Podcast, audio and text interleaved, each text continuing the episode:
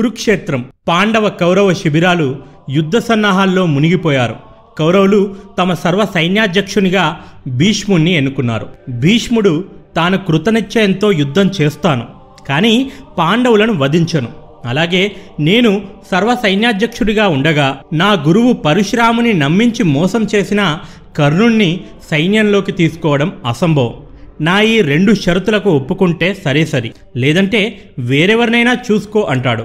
దుర్యోధనుడు అయిష్టంగానే అందుకు ఒప్పుకుంటాడు. పాండవులు ద్రౌపది సోదరుడు ద్రుపద మహారాజు కుమారుడు అయినటువంటి దృష్టజుమ్నుడికి సర్వసైన్యాధ్యక్ష బాధ్యతలు అప్పజెప్పారు. విదురుడు ఈ యుద్ధం మంచిది కాదని ఈ యుద్ధంలో ఎటు చూసినా వినాశనమే కనిపిస్తున్నదని బాధపడుతూ అధర్మం వైపున నిల్చుండడం ఇష్టం లేక తన మంత్రి పదవికి రాజీనామా చేసి యుద్ధం నుండి తప్పుకున్నాడు. జరగబోయే అనర్ధాన్ని మరోసారి ధృతరాష్ట్రునికి చెప్పి హెచ్చరించడానికి వ్యాస భగవానుడు హస్తినాపురం చేరుకుంటాడు. అయ్యా నా కుమారులు నా మాట వినే పరిస్థితి లేదని నాకును ఈ యుద్ధం ఇష్టం లేదు. కానీ ఇప్పుడు నేను ఏమీ చేయలేని నిస్సహాయ పరిస్థితిలో ఉన్నానని ధృతరాష్ట్రుడు దుఃఖించాడు. అయితే యుద్ధరంగంలో నీ కుమారుల వినాశనాన్ని నీ కళ్ళతోటే చూడు అని వ్యాసుడు ధృతరాష్ట్రునికి దివ్య దృష్టి ప్రసాదించబోతాడు. అప్పుడు ధృతరాష్ట్రుడు పుట్టు గుడ్డివాడిని పుత్రుల ఎదుగుదలను కూడా కళ్ళతో చూసుకోలేదు. ఇప్పుడు వారి చావును చూడమంటారా? అంతటి కఠిన శిక్ష నాకొద్దు. మీరు ఆ దివ్య దృష్టిని సంజయునికి ఇవ్వండి. ఎలాగూ వినడం అలవాటే గనక యుద్ధ సమాచారాన్ని ఎప్పటికప్పుడు సంజయుని ద్వారా తెలుసుకుంటాను అని కోరుతాడు. వ్యాసుడు అట్లే సంజయునికి దివ్య దృష్టిని ప్రసాదిస్తాడు. ధృతరాష్ట్రుడు ఎప్పటికప్పుడు యుద్ధ విషయాలను సంజయుని ద్వారా తెలుసుకుంటాడు. శ్రీకృష్ణుడు సారథి అయి అర్జునుడి రథం నడుపుతుండగా గాంధీవదారి అర్జునుడు సూర్యునిలా దేదీప్యమానంగా వెలిగిపోతున్నాడు. అప్పుడు శ్రీకృష్ణుడు అర్జునుడిని చూసి అర్జున ఇంతటి అతిరథ మహారథులను ముఖ్యంగా అపర బలపరాక్రమవంతుడు అసహాయశూరుడు అయిన గంగాపుత్రుడు భీష్మ పితామహుణ్ణి రణరంగంలో జయించడం ఆషామాషీ కాదు. వారిని గెలవాలంటే యుద్ధ నైపుణ్యం మాత్రమే సరిపోదు. దైవబలం కూడా కావాలి. అందుకే దుర్గమ్మ వారిని ప్రార్థించి వారి అనుగ్రహం సంపాదించు. అంతా శుభం జరుగుతుంది అన్నాడు. అర్జునుడు అలాగే దుర్గాదేవిని ఇలా స్తుతించాడు. నమస్తే సిద్ధసేనాని చార్యే మందారవాసిని. కుమారి కాళీ కాపాలి కృష్ణ పింగలే భద్రకాళి నమస్తుభ్యం మహాకాళి నమోస్తుతే. చండీ చండే నమస్తుభ్యం తారిణీం వరవర్ణిని. कात्यायनी महाभागे करालि विजये जये। शिखिपिञ्च ध्वजधरे नानाभरणभूषिते। वेदश्रुतिमहापुण्ये ब्रह्मण्ये जातवेदसे। जम्बूकटकचैत्येषु नित्यं सन्निहितालये। स्वाहाकार स्वदचैव कलाकाष्ठा सरस्वती। सावित्री वेदमाता च तथा वेदान्तरूपिणी। स्तुतासि त्वं महादेवी, विशुद्धे नान्तरात्मना। जयो भवतु मे नित्यं त्वत्प्रसादा तृणा తృణాజిరే అర్జునుడి భక్తికి మెచ్చి దుర్గామాత సాక్షాత్కరించి అర్జున నువ్వు ఈ భారత యుద్ధంలో విజయం సాధించి విజయుడనే పేరు సార్థకం చేసుకుంటావు. చరాచర జగన్నాథుడైన ఈ కృష్ణుడు నీకు సహాయకుడుగా ఉన్నాడు. నీకింక లోటేమున్నది? ఈ శత్రువులే కాదు వజ్రహస్తుడైన దేవేంద్రుడు కూడా నిన్నేమీ చేయలేడు. నీకా వరం ప్రసాదిస్తున్నాను అని దీవించింది. కురుక్షేత్రం మొదటి రోజు పాండవ కౌరవసేనల అధిరథ మహారథులు రణభూమిని చేరుకున్నారు. కౌరవసేన పశ్చిమాభిముఖంగా నిలబడగా పాండవసేన తూర్పు ముఖంగా మోహరించబడింది. పాండవ సర్వసైన్యాధిపతి దృష్టద్యుమ్నుడు తన సైన్యాన్ని ఏడు అక్షౌహిణులుగా విభజించాడు. ఒక్కొక్క అక్షౌహినికి ద్రుపదుడు విరాటుడు శిఖండి సాత్యకి చేకితానుడు భీముళ్ళను సైన్యాధిపతులుగా నియమించాడు. ఏడవ అక్షౌహినికి తానే స్వయంగా ఆధిపత్యం వహించాడు. అభిమన్యుడు సాత్యకి ఉప పాండవులు ఉత్తర కుమారుడు అందరికీ మించి శ్రీకృష్ణ పరమాత్ముడు ఉండనే ఉన్నారు. ఇక కౌరవ సైన్యం మొత్తం పదకొండు అక్షౌహిణులుగా విభజించబడింది. ఇరవై ఒకటి వేల ఎనిమిది వందల డెబ్బై రథబలం ఇరవై ఒకటి వేల ఎనిమిది వందల డెబ్బై గజబలం అరవై ఐదు వేల ఆరు వందల పది అశ్వబలం ఒక లక్ష తొమ్మిది వేల మూడు వందల యాభై పదాతి దళం కలిపితే ఒక అక్షౌహిణి అవుతుంది. అక్షౌహిణిలో రథ గజ అశ్వ పదాతి దళాలు ఒకటి ఒకటి మూడు ఐదు నిష్పత్తిలో ఉంటాయి. ఈ విధంగా ఇరు సైన్యాల్లోని బలగాలన్నీ కలిపితే ముప్పై లక్షల తొంభై నాలుగు వేల మంది అవుతారు. ఒక్కో అక్షౌహినికి ఒక్కో సైన్యాధిపతి. సైన్యం మొత్తానికి సర్వ సైన్యాధ్యక్షుడు నాయకత్వం వహిస్తారు. దుర్యోధనుడి తరపున సర్వ సైన్యాధ్యక్షుడు భీష్మ పితామహుడు ద్రోణాచార్యుడు కృపాచార్యుడు అశ్వత్థామ శల్యుడు శకుని కృతవర్మ సుదక్షిణుడు భూరిశ్రవుడు బాహ్లికుడు వంటి మహావీరులు యుద్ధంలో ముందు వరుసలో నిలిచారు. కురుక్షేత్ర యుద్ధంలో పద్దెనిమిదికి విశేష ప్రాధాన్యత ఉంది. సైన్యంలో ఏ విభాగానికి కూడినా వచ్చే సంఖ్య పద్దెనిమిది. అర్థం కాలేదా? ఉదాహరణకు అక్షౌహిణిలో రథబలం ఇరవై ఒకటి వేల ఎనిమిది వందల డెబ్బై ఇప్పుడు ఇందులోని రెండు ఒకటి ఎనిమిది ఏడులను కూడండి. పద్దెనిమిది వస్తుంది. అలాగే ఇరు సైన్యాలను కలిపితే పద్దెనిమిది అక్షౌహిణులు అవుతాయి. భగవద్గీతలో పద్దెనిమిది అధ్యాయాలుంటాయి. యుద్ధం కూడా పద్దెనిమిది రోజులే జరిగింది. ఈ విధంగా పద్దెనిమిది సంఖ్య మహాభారతంలో విశిష్టతను సంతరించుకుంది. భీష్ముడు ద్రోణుడు అర్జునుడు అభిమన్యుడు ధనుర్బాణాలను ఆయుధంగా చేతపట్టారు. భీముడు దుర్యోధనుడు గదలను ధరించారు. ధర్మరాజు శల్యుడు శూలాన్ని ఆయుధంగా పట్టుకున్నారు. ఇంకా ఇతర అధిరథ మహారథులు బలపరాక్రమవంతులు వీరాది వీరులు శూరులు ధనుర్బాణాలు గదలు శూలాలు కత్తులు బాకులు గొడ్డళ్ళు బల్లేల వంటి ఆయుధాలను చేతపట్టి యుద్ధానికి సిద్ధంగా ఉన్నారు. రెండు సైన్యాలు మోహరించి ఉండగా ఎదురుగా ఉన్న కౌరవ సైన్యంలోని తాత భీష్ముడు విద్య నేర్పిన గురువు ద్రోణుడు వంద మంది సోదరులతో సహా బంధుగణం మొత్తాన్ని అశ్వత్థామ వంటి మిత్రులను కూడా శత్రు సైన్యంలో గమనించి దుఃఖంతో అర్జునుడు ఒక్కసారిగా కుంగిపోయాడు. ఇంతమంది బంధుమిత్రులను శ్రేయోభిలాషులను చంపి జయించే విజయము ఒక విజయమేనా? అలాంటి విజయం నాకక్కరలేదు. నేను యుద్ధం చేయలేను అని చేతులెత్తేశాడు. అప్పుడు శ్రీకృష్ణుడు అర్జునుడికి ఇలా ఉపదేశించాడు. అనోచ్ఛా నవ్య ప్రజ్ఞావాదాంఛ భాషసే గతాసు నగతాసూంచ నాను శోచంతి పండిత. అర్జున అజ్ఞానిలా దుఃఖించకు. చావు శరీరానికి తప్ప ఆత్మకు లేదు. ఆ ఆత్మను నీరు తడపలేదు నిప్పు కాల్చలేదు గాలి సోకలేదు అస్త్రశస్త్రాలు సంహరించలేవు. అది శాశ్వతమైనది. మనం మాసిపోయిన దుస్తులను వదిలి ఈ ఉతికిన దుస్తులను ధరించినట్లే ఆత్మ అశక్తమైన శరీరాలను విడిచి కొత్త దేహాలను ధరిస్తుంది. यदा यदा हि धर्मस्य ज्ञानिर्भवति भारत। अभ्युत्थानम् अधर्मस्य तदात्मानं सृजाम्यहम्। पवित्राणाय साधूनां विनाशाय च धर्म धर्मसंस्थापनार्थाय सम्भवामि युगे युगे। ओ भारत! ఎప్పుడెప్పుడైతే ధర్మము నశించి అధర్మము రాజ్యమేలుతుందో అప్పుడప్పుడు అమాయక ప్రజలను కాపాడడానికి దుర్మార్గులను శిక్షించడానికి ధర్మాన్ని మళ్ళీ స్థాపించడానికి ప్రతి యుగంలో అవతరిస్తాను. ఎవరైతే నా ఈ జన్మ కర్మల అంతర్దివ్య తత్వాలను అవగాహన చేసుకోగలుగుతారో వారు పునర్జన్మరహితులై నాయందే లీనమవుతారు అని గీతాసారంను బోధించి కృష్ణుడు అర్జునుడికి తన విశ్వరూపాన్ని సాక్షాత్కరించాడు. అర్జునుడు శ్రీకృష్ణ నష్టో మోహ స్మృతిర్లబ్ధ త్వత్ప్రసాదాన్మయాచ్యుత స్థితోస్మిగత సందేహ కరిష్యే వచనం తవ. నా అవివేకం తొలగింది జ్ఞానం లభించింది సందేహం నశించింది అని చెప్పి మళ్ళీ గాంధీవాణ్ణి చేతబడతాడు. అంత భయానక యుద్ధ వాతావరణంలో ధర్మరాజు తన ఆయుధంను పక్కకు పెట్టి రథంపై నుండి దిగి చేతులు జోడించి కౌరవ సైన్యం వైపు కదలసాగాడు. అది చూసి దుర్యోధనుడు ఏంటి మామ ధర్మరాజు యుద్ధానికి ముందే మన సైన్యాన్ని చూసి భయపడిపోయినట్టున్నాడు. చేతులు జోడించి శరణు కొడుతూ మనవైపు వస్తున్నాడు అని శకునితో సంభాషిస్తున్నాడు. కానీ ధర్మరాజు నేరుగా భీష్ముడు ద్రోణుడు కృపాచార్యుల రథాల వైపు వెళ్ళి వారి ఆశస్సులు తీసుకున్నాడు. వారంతా విజయోస్తు అని ధర్మరాజును మనసారా ఆశీర్వదించారు. దుర్యోధనుడు పాండవ పక్షపాతులారా అని మనసులో వారందరినీ తిట్టుకున్నాడు. కురు పెద్దల ఆశీర్వాదం పొంది ధర్మరాజు తన స్థానానికి తిరిగి రాగానే పోరుకు సర్వం సిద్ధమైంది. శ్రీకృష్ణ పరమాత్ముడు పాంచజన్య శంఖాన్ని పూరించాడు. అర్జునుడు దేవదత్తాన్ని పూరించాడు. ఆ శంఖధ్వనికి కౌరవసేన తబ్బిబ్బు పడింది. శంఖధ్వనితో పాటే భయం కూడా చాప కింద నీరులా వారిలో ప్రవేశించింది. కృష్ణార్జునుల శంఖారావాలు చెవిన పడగానే గుర్రున లేచాడు భీష్మ పితామహుడు. ధనుష్ఠాంకారం చేశాడు.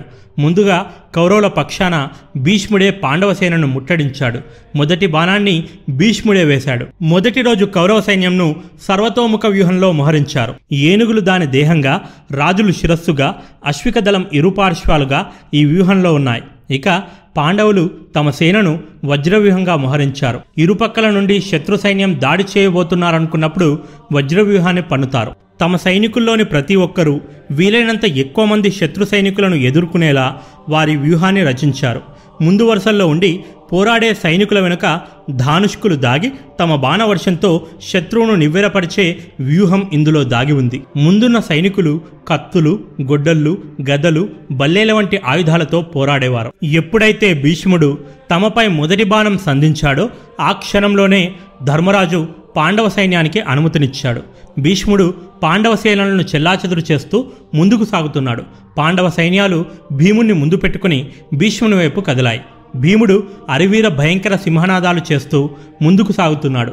దుశ్శాసనుడు దుర్ముఖుడు దుష్ప్రహుడు దుర్మర్శనుడు వివిశంతి వృషసేనుడు వికర్ణుడు పురమిత్రుడు భీష్ముడికి ప్రత్యేక రక్షకులుగా మెరుపు వేగంతో బయలుదేరి భీముణ్ణి చుట్టుముట్టారు. అది చూసి దుర్యోధనుడు బలిరా బలి అంటూ సోదరుల ప్రతాపాన్ని చూసి సంతోషపడ్డాడు. అల్లంత దూరం నుండి అది గమనించిన ఉప పాండవులు అభిమన్యుడు నకుల సహదేవులు అమిత వేగంతో వచ్చి దుశ్శాసనాదులను అడ్డగించారు. ఈ విధంగా ప్రారంభమైన యుద్ధం ప్రారంభంలోనే ఏనుగులు ఏనుగులు ఢీకొనడం వల్ల కొన్ని ఏనుగుల దంతాలు విరిగిపోయి నేల మీద పడిపోయాయి. పదాతి అశ్వక గజ రథ గమనాల వల్ల ఆకాశం మొత్తం దుమ్ముతో నిండిపోయింది. సైన్యం అరుపులతో దిక్కులన్నీ దద్దరిల్లాయి. రథాల పరుగు వలన ఒకదాని ఇరుసు మరొకదానికి తగిలి ఇరుసులు విరిగిపోతున్నాయి. చక్రాలు అనూహ్యంగా విడిపోయి రథాలు నేల మీదకు ఒరిగిపోయి రథుకులు తూలిపోతున్నారు.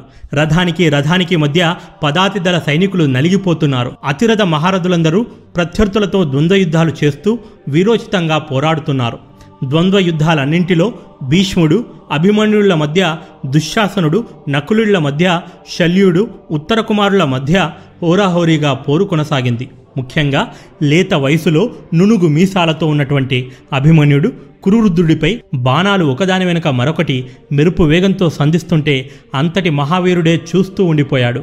ఎవరి బాలుడు? ముఖంలో ఏమా తేజస్సు? విలువిద్యలో ఏమా ప్రావీణ్యం? ఇంతటి తక్కువ వయసులో ఏమా వీరత్వం? ఏమా తెగింపు? అహో ఎవరి బాలుడు? కుమారా నీ పరిచయం ఇస్తావా? అని భీష్ముడు అడిగాడు.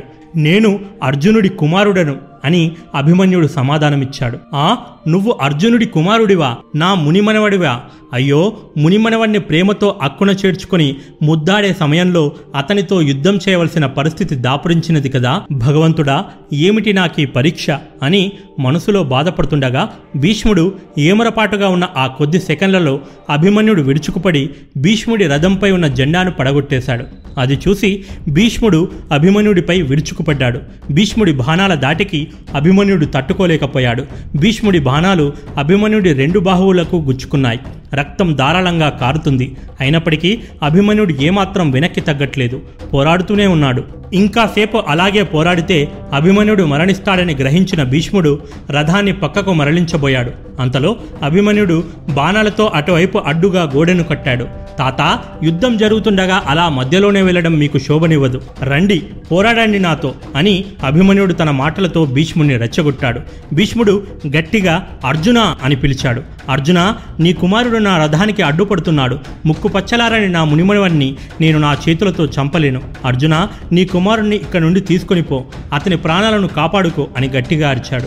అది విని దుర్యోధనుడు అక్కడికి చేరుకున్నాడు. తాత నువ్వు నా సైన్యానికి సర్వసైన్యాధ్యక్షుడివా? లేక వారి సైన్యానికా? చేతికి చిక్కిన శత్రువుని వదిలేస్తావా అని దుర్యోధనుడు అప్పటికే తీవ్ర గాయాల పాలైన అభిమన్యుడితో యుద్ధానికి దిగబోయాడు. అంతటిలో భీముడు అడ్డు వచ్చి దుర్యోధన భీష్ములపై విడుచుకుపడ్డాడు సాత్యకి దృష్టధిమ్మినుడు శంఖుడు విరాటుడు ఐదుగురు కేకయరాజులు భీమునికి అండగా నిలిచి పోరాడుతున్నారు. ఇంతమంది ఏకమైన భీష్ముని నిలువరించడం ఎవరితరమూ కావట్లేదు. గాంగేయుడు ఉగ్రరూపం దాల్చి శత్రు సంహారం చేస్తూ పాండవుల సైన్యాన్ని భయభ్రాంతులు చేయసాగాడు.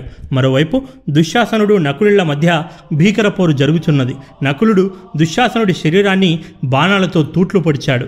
గాయాలతో రథంపై పడిపోయిన దుశ్శాసనుని చూసి ఓరీ నీచుడా నిన్ను నా అన్న భీమసేనుడు చంపుతానని శబదం చేశాడు. అందుకే నిన్ను చంపక వదిలేస్తున్నాను. ఇక్క నుండి పారిపో అని తరిమేశాడు. మరోవైపు శల్యుడు విరాటుడి కుమారుడు ఉత్తర కుమారునితో పోరాడుతున్నాడు. శల్యుడు మహాబలపరాక్రమవంతుడు. అర్జునుడి సారథిగా శ్రీకృష్ణుడు ఉండగా కర్ణుడి సారథిగా ఈ భూమండలంలో శల్యుడు తప్ప వేరెవరూ లేరని కౌరవ సైన్యం భావించింది అంటే శల్యుడు ఎంతటి వీరుడో మీరే అర్థం చేసుకోండి. ఉత్తర కుమారుడు సంధించిన బాణం నేరుగా శల్యుడి గుండెను తాకింది. భలా కుమారా భలా నీ అస్త్ర విద్యకు మెచ్చితిని నీ పరిచయం అని శల్యుడు అడిగాడు. నేను విరాటుడి కుమారుడను. ఇది నా సగం పరిచయం మాత్రమే. అయితే పూర్తి పరిచయం ఏంటి అని శల్యుడు అడిగాడు. విరాట యుద్ధంలో అర్జునుడికి సారథ్యం వహించింది నేనే. ఈరోజు శ్రీకృష్ణుడు కూర్చున్న ఆ స్థానంలో విరాట యుద్ధంలో నేనున్నాను అని సమాధానమిచ్చాడు. అది విని శల్యుడు ఓ అంతటి వీరుడివా? అయితే కాచుకో అని ఉత్తర కుమారుడిపై విరుచుకుపడ్డాడు. ఉత్తర కుమారుడు అదే స్థాయిలో సమాధానమిస్తున్నాడు. ఇంతలో ఉత్తర కుమారుడి బాణాలు శల్యుడి రథాన్ని తునాతునకలు చేశాయి. అది చూసి కోపంతో ఊగిపోయిన శల్యుడు విరిగిన రథంపైకి మళ్ళీ ఎక్కి శూలంతో ఒక్క వేటు వేశాడంతే. ఆ శూలం కాంతి వేగంతో దూసుకుపోయి ఉత్తర కుమారుడి ఉదరాన్ని చీల్చుతూ బయటకు వచ్చింది. ఉత్తర కుమారుడు అలా వీరమరణం పొందాడు. శల్యుడు ఉత్తర కుమారుడి రథం దగ్గరికి వచ్చి నమస్కరించి ఓ కుమారా నీ వీరత్వానికిదే నా వందనం అని నివాళులర్పించాడు. మరోవైపు భీష్ముడి వీరవిహారం కొనసాగుతూనే ఉంది. పాండవ సైనికులు పిట్టల్లాగా నేల కొరుగుతున్నారు ఇంకొద్దిసేపు ఇలాగే కొనసాగితే పాండవ సైన్యం మొదటి రోజే ఓడిపోయేటట్లున్నారు. దుర్యోధనుడు ఇంకాసేపు ఆగమని అస్తమిస్తున్న సూర్యుడిని మనసులో ప్రార్థించసాగాడు. చంద్ర వంశోద్భవుడైన భీష్ముడు సమస్త ప్రాణి సమూహాలను భస్మం చేస్తూ భగభగా మండుతూ ఉంటే ఇక నాకు పనే ఉంది అనుకున్నాడో ఏమో కానీ సూర్యుడు అస్తమించాడు. అలా మొదటి రోజు యుద్ధం ముగిసింది. కౌరవ సైన్యం పైచేయిగా నిలిచింది. పాండవ సైన్యంలో ఓటమి గుబులు పుట్టుకుంది. ధర్మరాజు ఢీలా పడిపోయాడు. భీష్ముడికి తన తండ్రి స్వచ్ఛంద మరణం అను వరంను ప్రసాదించాడు. అంటే భీష్ముడు తనకు తాను కోరుకుంటే తప్ప మరణం వారి దరిదాపులకు కూడా రాదు. మరణమే లేని భీష్ముణ్ణి అడ్డుకోవడమెలా? ఇది అయ్యే పనేనా? భీష్ముణ్ణి అడ్డుకునే ప్రయత్నం చేయడం అంటే ఆత్మాహుతికి తలపడ్డం కిందికే లెక్క. ఇక మనం ఓడిపోవలసిందేనా అని ధర్మరాజు దుఃఖించసాగాడు.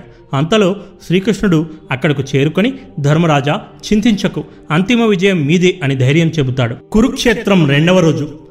పాండవులు భీష్ముణ్ణి అడ్డుకోవడానికి పూర్వం దేవదానవ యుద్ధంన దేవేంద్రుని కొరకు బృహస్పతి పన్నిన అతి భయంకరమైన క్రౌంచ వ్యూహంను మోహరించారు. క్రౌంచపక్షి ముక్కు చాలా దృఢంగా ఉంటుంది. ఈ వ్యూహంలో ముక్కు భాగంలో ఉండే వారిని జయించడం అంటే శత్రువు ఎంతో కష్టానికి గురి కావాల్సి ఉంటుంది. మరి పాండవ సైన్యంలో అంతటి దృఢమైన వ్యక్తి ఎవరో మీ అందరికీ తెలిసిందే. అర్జునుడు తన గాంధీవంతో కపిధ్వజంతో చేరి క్రౌంచ వ్యూహం ముక్కు భాగంలో నిలిచాడు. కుంతిభోజుడు సభ్యుడు పక్షి నేత్రముల స్థానంలో నిలిచారు. ద్రుపదుడు క్రౌంచపక్షి శిఖవలను దశార్ణ శూరసేన కిరాత దేశాధీశులు కంఠం వలెను నిలిచారు.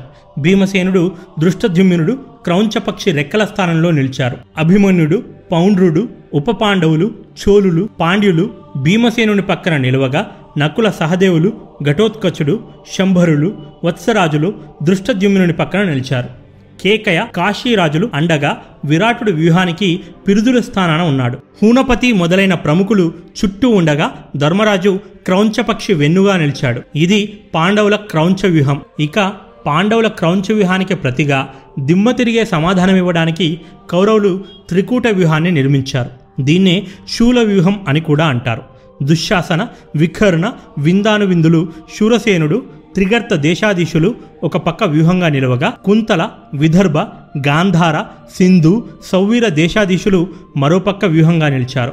భీష్మ పితామహుడు కృతవర్మ శల్యుడు అశ్మంత కాశ్మీర రాజులు సుయోధన సోదరులతో రెండు వ్యూహాలకు నడుమ మహావ్యూహంగా నిలిచాడు. మొదటి రోజు రెచ్చిపోయిన భీష్ముడు రెండవ రోజు కూడా అదే ప్రతాపాన్ని కొనసాగించాడు.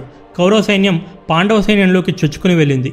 భీష్ముడు క్రౌంచ వ్యూహాన్ని చీల్చి చెండాడాడు. రెక్కలు చించాడు. కంఠమును తుంచి తల పగలగొట్టి క్రౌంచ వ్యూహాన్ని కకావికలు చేశాడు. అంతటా తానై విజృంభించాడు.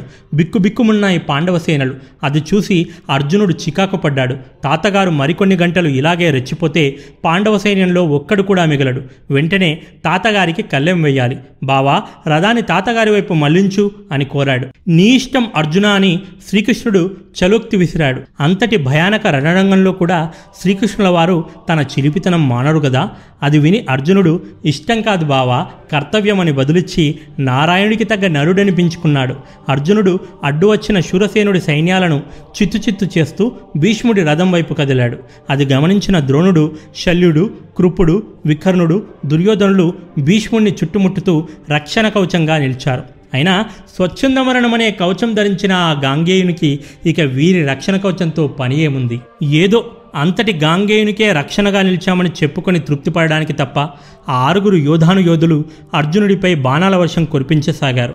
అర్జునుడొక్కడే ఆ బాణాలన్నింటినీ తునాతునకలు చేసి ప్రతిదాడి చేయసాగాడు. అర్జునుడి మెరుపు దాడికి ఆ ఆరుగురు యోధులు తాళలేకపోయారు. అర్జునుడి ఒంటరి పోరు చూసి శిష్యుడు సాత్యకి దృష్టద్యుమ్నుడు విరాటుడు ఉప పాండవులు అభిమన్యుడు అటుగా వెళ్ళి భీష్ముడికి రక్షణగా నిలిచిన ఆ ఐదుగురితో తలపడ్డారు. దాంతో భీష్ముడు అర్జునుల మధ్య భయంకర ద్వంద్వ యుద్ధం కొనసాగింది. తాత మనవలలో ఏ ఒక్కరూ వెనక్కి తగ్గడం లేదు. అయితే అర్జునుడు ఓ పక్క భీష్ముడితో యుద్ధం చేస్తూనే తెలివిగా మధ్య మధ్యలో కౌరవసేనలపై బాణాల వర్షాన్ని కురిపించసాగాడు. రద్దుగులను సారథులను హయములను తెగనరికాడు. అర్జునుడి పరాక్రమానికి కౌరవసేనలు భయపడ్డాయి. అది గమనించిన దుర్యోధనుడు తాత అర్జునుడు మన సేనలను విచక్షణరహితంగా చంపుతున్నాడు. నీకేమో అర్జునునొక్కడిని ఎదుర్కోవడం చేతకావడం లేదు. పైగా పాండవులను వధించను అను షరతు ఒకటి అని భీష్ముణ్ణి కావాలనే రెచ్చగొట్టాడు. అలా తాత మనవల మధ్య రసవత్తర పోరు కొనసాగుచున్నది. అర్జునుడు అగ్గి బరాఠాల వంటి బాణాలను సంధించాడు. ప్రళయ వర్షం లాంటి తన బాణవర్షంతో వాటిని చల్లార్చేశాడు భీష్ముడు. సుయోధనుడి సూటిపోటి మాటలు తాళలేక భీష్ముడు చకచకా బాణాలు సంధిస్తూ అర్జునుడి రథాన్ని కప్పివేయాలనుకున్నాడు. కాలాగ్ని తనపై పడే నీటి చినుకుల్ని పీల్చివేసినట్లుగా అర్జునుడు ఆ బాణాలన్నింటినీ నిర్వీర్యం చేశాడు. అది చూసి కోపంతో ఊగిపోయి భీష్ముడు సంధించిన ఓ బాణం శ్రీకృష్ణుడి గుండెల్లో దిగింది. శ్రీకృష్ణుడు కాబట్టి ఆ బాణాన్ని తట్టుకున్నాడు. మరొకడెవడైనా అయ్యుంటే అక్కడికక్కడే హరిమని ఉండేవాడు. కృష్ణుడి నెత్తురు చూడగానే అర్జునుడికి ఎనలేని కోపం వచ్చింది. తాత అని హెచ్చరించి భీష్మరథంపై బాణాల వర్షం కురిపించాడు. భీష్ముడు తప్ప మరెవరు ఉన్నా ఆ బాణాల దాటికి సమస్త కురు సైన్యం సజీవదహనమయ్యేది. భీష్ముడి రథంపై కురుస్తున్న బాణాల దాటిని తాళలేక భీష్ముడి రథసారథి అక్కడికక్కడే మరణించాడు. చేసేదేమీ లేక భీష్ముడు రథాన్ని వెనక్కి మరల్చి తప్పుకున్నాడు. భల అర్జున భల అంటూ కృష్ణుడు బావమర్దిపై పొగడ్తల వర్షం కురిపించాడు. మరోవైపు ద్రోణాచార్యుడు ద్రోణుని సంహరించడానికే జన్మించిన దృష్టద్యుమ్నుల మధ్య భీకర పోరు కొనసాగుచున్నది. ఆ ద్వంద్వ యుద్ధంలో ద్రోణుడు దృష్టద్యుమ్నుడి సారథిని చంపేశాడు గుర్రాన్ని నరికేశాడు జెండాని పడగొట్టేశాడు రథాన్ని ముక్కలు ముక్కలు చేసేశాడు. అతడి ఒళ్ళంతా తూట్లు తూట్లుగా కొట్టేశాడు. దృష్టద్యుమ్నుడు రథం దిగి గదను తీసుకుని గిరగిరా తిప్పుతూ ద్రోణుడిపై విసిరాడు. ద్రోణుడు దాన్ని బాణములతో నుగ్గు నుగ్గు చేశాడు. దృష్టద్యుమ్నుడు కరవాలంతో విజృంభించాడు. ఇలా ఇరువురి మధ్య ఘోర యుద్ధం కొనసాగింది. ద్రోణుడి శరపరంపరకు దృష్టద్యుమ్నుడు తట్టుకోలేకపోయాడు. అంతలో దృష్టద్యుమ్నుడి దీనస్థితిని గ్రహించిన భీముడు సాయానికి వచ్చాడు. ద్రోణుడిపై ఏడు బాణాలు వేసి నొప్పించి ఈ లోపల దృష్టజుమ్నుడిని సురక్షితంగా వేరొక రథంలోకి ఎక్కించాడు. అది గమనించిన సుయోధనుడు కళింగరాజును భీముడిపై కుసిగొల్పాడు. అదే సమయంలో కేతుమంతుడు కూడా భీముడి మీదకు వచ్చాడు. కేతుమంతుడి ప్రతాపాన్ని తట్టుకోలేక పాండవ సైన్యాలు మంటల్లో పడిన పురుగుల్లా భస్మమయ్యారు.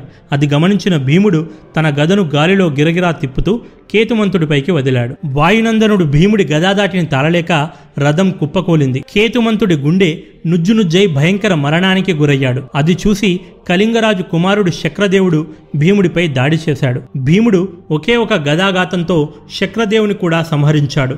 కళింగరాజు సోదరుడు భానుమంతుడు తన గజబలంతో భీముని ఎదుర్కొని శరవర్షం కురిపించాడు. భీముడిపై ఏనుగులను ఉసిగొల్పాడు. భీముడి ముష్టిఘాతాలకు ఏనుగులు సైతం తాళలేక పిట్టల్లాగా కింద పడిపోతున్నాయి. ఇంతలో భీముడి సారథి రథాన్ని తీసుకురాగా భీముడు తిరిగి రథమెక్కాడు. విల్లు తీసుకొని కళింగుని ఐదు బాణాలతో కొట్టగా అతడు మూర్ఛిల్లాడు. భీముడి వీరవిహారానికి కళింగ సేనలు అల్లల్లాడిపోయాయి. కళింగ వీరులు చాలామంది ప్రాణాలు కోల్పోయారు. కళింగ సేనలను భీముడి దాటి నుండి రక్షించేందుకు భీష్ముడు రాగా భీముడికి సహాయంగా సాత్యకి వచ్చాడు. భలా భీమసేన భల ఒంటరిగా కళింగుని మదమణించావు. అతని పుత్రులను సోదరులను ఆప్తులను చీల్చి చెండాడావు. అని సాత్యకి భీముణ్ణి ఆకాశానికెత్తేశాడు. కళింగరాజు పరాజయంను చూసిన కృపాచార్యుడు శల్యుడు అశ్వత్థామలు ముగ్గురు ఎలాగైనా భీముని పనిపట్టాలని అప్పుడే అటుగా వచ్చారు. అప్పటికే అలసిపోయిన భీముణ్ణి వెనక్కి వెళ్ళమని పాండవ సర్వసైన్యాధ్యక్షుడు దృష్టజమ్యునుడు స్వయంగా వారిని ఎదుర్కొన్నాడు. అశ్వత్థామ రథాన్ని తునాతునకలు చేశాడు. దాంతో అశ్వత్థామ శల్యుడి రథమెక్కి యుద్ధం చేస్తున్నాడు. దృష్టద్యుమ్నుడు ఒంటరిగా అశ్వత్థామ శల్య కృపాచార్యులను ఎదుర్కోవడం చూసిన అభిమన్యుడు తన రథం వారి వైపు నడిపి దృష్టద్యుమ్నుడికి సాయంగా వచ్చాడు. అభిమన్యుడు ఆ ముగ్గురిపై బాణాల వర్షం కురిపించసాగాడు. వెంటనే సుయోధనుడి కుమారుడైన లక్ష్మణ కుమారుడు అభిమన్యుడితో యుద్ధం చేయసాగాడు. మెరుపు వేగంతో విల్లు సంధించి అభిమన్యుడి ధనస్సును రెండు ముక్కలుగా విడిచాడు. కుమారుడి రోదన విన్న సుయోధనుడు తన రథాన్ని అభిమన్యుడి వైపు మరలించాడు. సుయోధనుడికి సాయంగా భీష్మ ద్రోణులు వచ్చారు. అభిమన్యుడు బెదరక నవ్వుతూ వారితో యుద్ధం చేసాగాడు అర్జునుడు ఇది చూసి దేవదత్తం పోలిస్తూ అభిమన్యుడికి సాయం వచ్చి భీష్మ ద్రోణులపై శరవర్షం కురిపించాడు. ఆ వేళ అర్జునుడు భీష్మ ద్రోణాది సైతంగా ఎదురొచ్చిన ప్రతి వాడిని చీల్చి చెండాడేశాడు. అర్జునుడు కౌరవసేనను చిత్తు చిత్తుగా ఓడిస్తున్నాడు. అర్జునుడి బాణాలు ఆకాశాన్ని కప్పాయి విరిగిన కరవాలములు శరములు గదలు తలలు మొండాలు మొదలైన వాటితో యుద్ధభూమి భయానకంగా ఉంది. అర్జునుడిని తట్టుకోవడం కౌరవ సైన్యంలో ఏ ఒక్కరి తరం కావడం లేదు. అది చూసిన దుర్యోధనుడు ఈ అర్జునుడికి ఏమయ్యింది ఈరోజు? నిన్నేమో మన్ను తిన్న పాము వలె మెతకగా ఉన్నాడు. ఈరోజేమో కాలభైరవుడి వలె విడుచుకుపడుతున్నాడు మరికొద్దిసేపు అర్జునుడి స్వైర విహారం ఇలాగే కొనసాగితే నేను ఈరోజే ఓడిపోయేటట్టున్నానే? అంతటా సూర్యుడి వైపు తీక్షణంగా చూస్తూ నిన్నేమో ఇప్పుడప్పుడే అస్తమించకు అని ఎంతగా ప్రాధేయపడ్డా నా మాట వినకుండా వెళ్ళిపోయావు. ఈరోజేమో ఎంతకీ అస్తమించడం లేదు అని సుయోధనుడు ఆఖరికి సూర్యుడిని సైతం తూలనాడకుండా విడిచిపెట్టలేదు. అంతలో పక్కనే ఉన్న ద్రోణాచార్యుడు సూర్యుడి వైపేం చూస్తున్నావు సుయోధన? నువ్వు చూడవలసింది శత్రువులను అని ముందు చూసి పోరాడమన్నాడు. రెండవ రోజంతా పాండవ సైన్యందే పై చేయిగా నిలిచింది. అలా సూర్యుడు అస్తమించడంతో రెండవ రోజు ముగిసింది. బ్రతుకు జీవుడా అంటూ కౌరవసేనలు ఊపిరి పీల్చుకున్నాయి. కురుక్షేత్రం మూడవ రోజు. మూడవ రోజు యుద్ధానికి భీష్ముడు తన సేనలను గరుడ వ్యూహంలో నిలిపాడు. ఆ వ్యూహానికి తాను ముక్కు భాగంలో నిలిచాడు. ద్రోణుడు కృతవర్మలను కళ్ళు ఉండే స్థానంలోనూ అశ్వత్థామను తల భాగంలోనూ నిలిపారు. త్రిగర్త సవ్వీర దేశరాజులు భూరిశ్రవుడు శల్యుడు భగదత్తుడు సైంధవుడు కంఠభాగాన నిలిచారు. సుయోధనుడు సుయోధనుడి తమ్ములు వెన్నుభాగాన నిలిచారు. విందాను విందులు కాంభోజరాజు శూరసేనుడు తోకభాగంలో నిలిచారు. మగధ కళింగరాజులు కుడిరెక్కగా నిలిచారు. కర్ణాటక కోసల రాజులు ఎడమరెక్కగా నిలిచారు. దృష్టద్యుమ్నుడు పాండవ సేనలను అర్జునుడి కోరికపై అర్ధచంద్రాకారంలో నిలిపాడు. పాండ్య మగధరాజులతో భీమసేనుడు చంద్రుని కుడికొమ్ము భాగాన నిలిచాడు. అర్జునుడు చంద్రుని ఎడమ కొమ్ము దగ్గర నిలిచాడు. విరాటుడు ద్రుపదుడు నీలుడు శిఖండి సాత్యకి నకుల సహదేవులు ఉప పాండవులు అభిమన్యుడు ఘటోత్కచుడు కేకయరాజులు మధ్యలో నిలిచారు. కౌరవ సైన్యం అర్జునుడిపై దాడిని కేంద్రీకరించారు. అర్జునుడి రథం శత్రువుల బాణాలు బల్లేల వర్షంతో మునిగిపోయింది. ఆ దాడిని ఎదుర్కొంటూ అర్జునుడు తన బాణాలతో రథం చుట్టూ కోట నిర్మించాడు. అభిమన్యుడు సాత్యకి కలిసి శకునికి చెందిన గాంధార సేనలను ఓడించారు. భీముడు తన కుమారుడు ఘటోత్కచుడితో కలిసి కౌరవసేన వెనుక భాగంలో దుర్యోధనుణ్ణి ఎదుర్కొన్నారు. భీముడి దాటికి దుర్యోధనుడు తన రథంలో మూర్ఛిల్లాడు. వెంటనే అతడి సారథి రథాన్ని దూరంగా తీసుకుపోయి దుర్యోధనుని ప్రమాదం నుండి తప్పించాడు. దుర్యోధనుడి రథం యుద్ధభూమి నుండి వెళ్ళిపోవడం గమనించిన అతడి సేనలు చెల్లాచెదురు కాసాగాయి. భీష్ముడు అక్కడికి చేరుకొని తిరిగి వారిలో విశ్వాసం నెలకొల్పాడు. దుర్యోధనుడు కూడా కొద్దిసేపటికి తిరిగి అక్కడికి చేరుకున్నాడు. దుర్యోధనుడు భీష్మ ద్రోణుల వద్దకు వెళ్ళి పితామహ మూడు లోకములు ఒక్కటిగా వచ్చిన ఒంటరిగా పోరి గెలవగల సమర్థులు మీరు ఉండగా మన సేనలకు ఈ దురవస్థ ఏంటి? అదిగో మన సైనికులు పిట్టల్లాగా రాలిపోయి పడిపోతున్న దృశ్యాన్ని చూడండి. ఇంకనూ మీ పాషాణ హృదయానికి వీరిపై జాలి కలగడం లేదా? ఇంకనూ నీవు ఆ పాండవులను ఎట్టి పరిస్థితుల్లోనూ చంపను. అను ప్రతిజ్ఞను తీసి పక్కకు పెట్టవా? అయ్యో నేనప్పుడే చెప్పాను నా ప్రియాతి ప్రియమైన మిత్రుడు కర్ణుణ్ణి సర్వసైన్యాధ్యక్షుడిగా నియమించుదామని. ఈ మాయలమారి మామ శకుని మాటలు విని నిన్ను నియమించి నిలువునామునిగాను. ముసలి వాళ్ళందరూ కూడబలుక్కొని ఇటువైపు ఉంటూ తెలివిగా అటువైపు పోరాడుతున్నారు. ఇదేనా హస్తినాపురం పట్ల మీ విధేయత? అని భీష్ముడి మనసును పరుష పదజాలంతో తూట్లు పొడుస్తాడు. దుర్యోధనుడి మాటలకు నొచ్చుకున్న భీష్ముడు దెబ్బతిన్న పులివలే పాండవ సేనలపై ఎగబడతాడు. భీష్ముడు భీకరాకారంతో అంతటా తానై కాలయముడిలా ప్రళయ రుద్రుడిలా యుద్ధం చేస్తున్నాడు. ఆయనను ఆపడం మానవుల వల్లేమిటి? ఆ దేవతల వల్ల కూడా అసంభవం అనిపించుచున్నది. అతడి ఒక్కొక్క బాణంతో వేల బాణాలు పుట్టుకొస్తున్నాయి. అసలు యుద్ధరంగంలో భీష్ముడు ఎక్కడ ఉన్నాడో ఇటువైపు నుండి భీష్ముడి బాణాలు తమను సంహరించుచున్నాయో కూడా తెలియక పాండవ సైన్యం మొత్తం అయోమయంలో ఉన్నారు. ప్రాణాలు అరచేతిలో పెట్టుకుని వెనక్కి పారిపోవచ్చున్నారు భీష్ముడు గాండ్రించి అర్జున ధర్మరాజా భీష్మ సాత్యకి ద్రుపద దృష్టధ్యుమ్న అంటూ పేరు పేరున ఒక్కొక్కరిని పిలిచి మరీ యుద్ధం చేయడానికి ఆహ్వానిస్తున్నాడు. ఇది చూసిన శ్రీకృష్ణుడు అర్జున ద్రోణ కృపాచార్య సైతంగా భీష్ముని మట్టు పెట్టగలనని చెప్పి ఇప్పుడు ఇలా చూస్తూ ఊరుకున్నావేమి? అని రెచ్చగొట్టగా అర్జునుడు భీష్ముడి వైపు వెళ్ళవలసిందిగా కృష్ణుడిని కోరతాడు. అర్జునుడు భీష్ముల మధ్య భీకర ద్వంద్వ యుద్ధం జరిగింది. స్వయాన తనను ఎంతో గారాబంతో పెంచి పెద్ద చేసిన తాతపై చేస్తున్న యుద్ధం కావడంతో అర్జునుడు యుద్ధంపై మనసు నిలపలేకపోయాడు.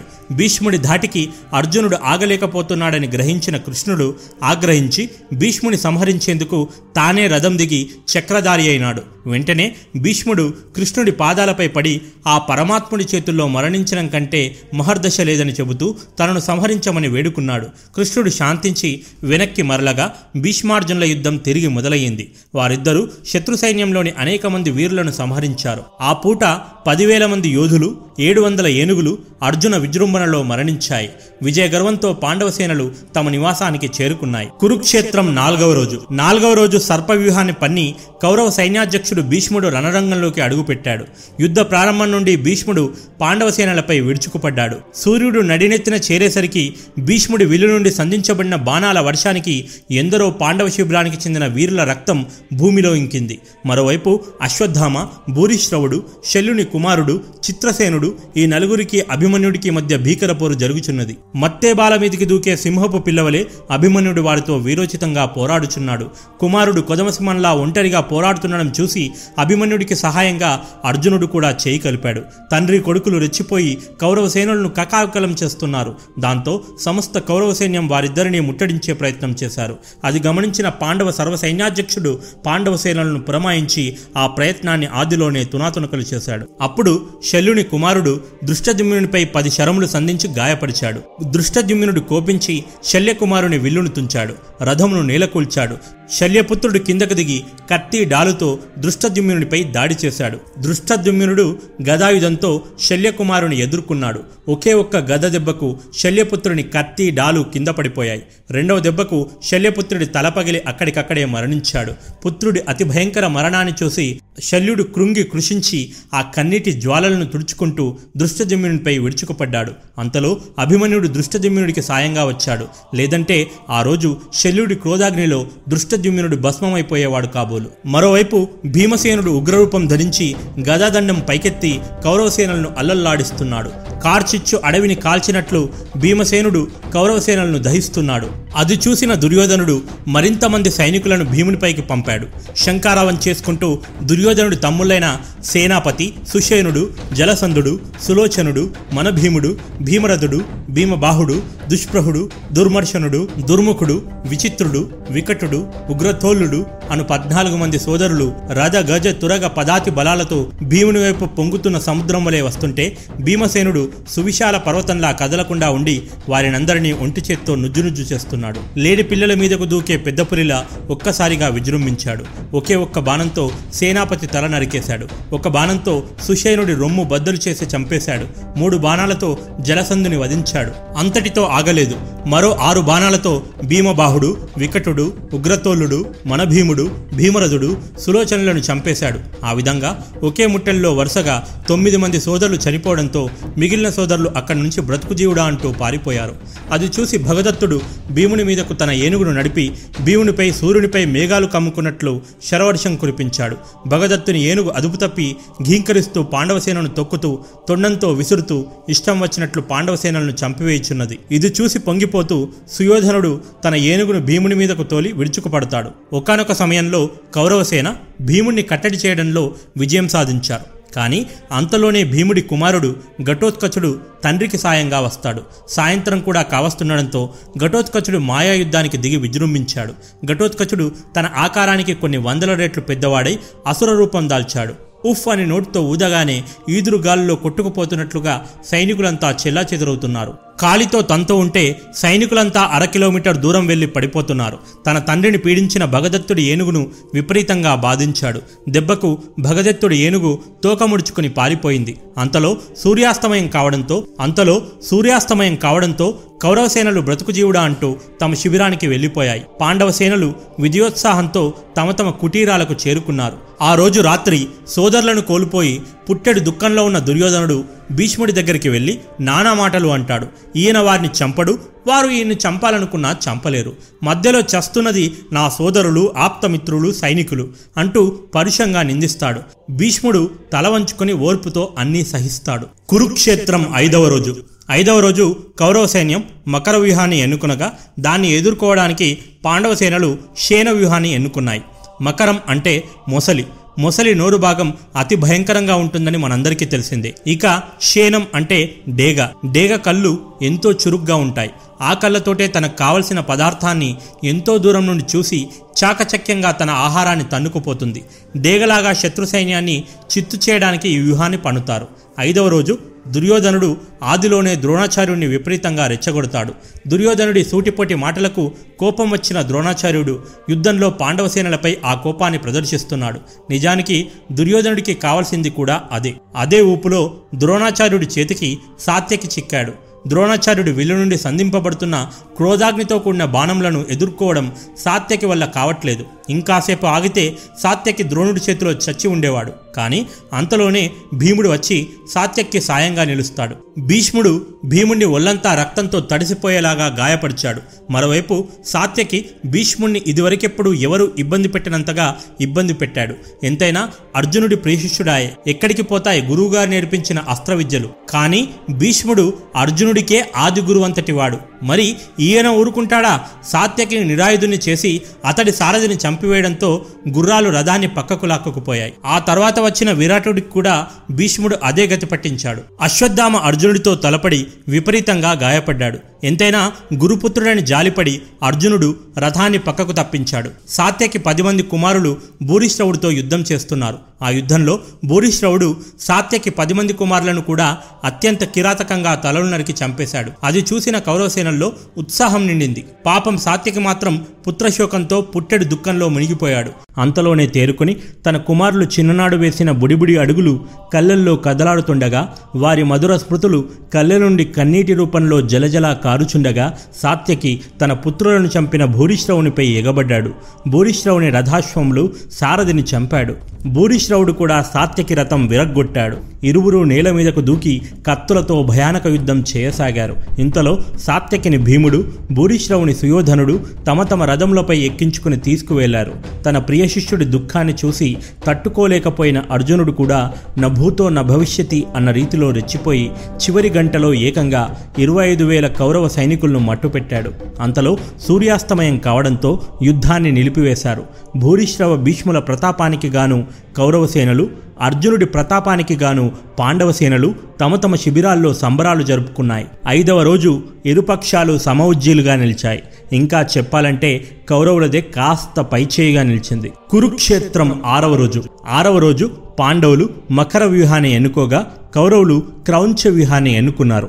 ఆరవ రోజు ఇరు వర్గాల నుండి సాధారణ సైనికుల మరణం తప్ప ఉన్నత శ్రేణికి చెందిన వీరులెవరూ మృత్యువాత పడలేదు. ఆరవ రోజు ముఖ్యంగా ద్రోణుడు అంచనాల కందని మారణకాండను సృష్టించి పాండవ సేనలను చెల్లాచెదురు చేశాడు. కురుక్షేత్రం ఏడవ రోజు. ఏడవ రోజు కౌరవ సైన్యం మండల వ్యూహాన్ని రచించగా పాండవ సేనలు వజ్ర వ్యూహాన్ని ఎన్నుకున్నారు.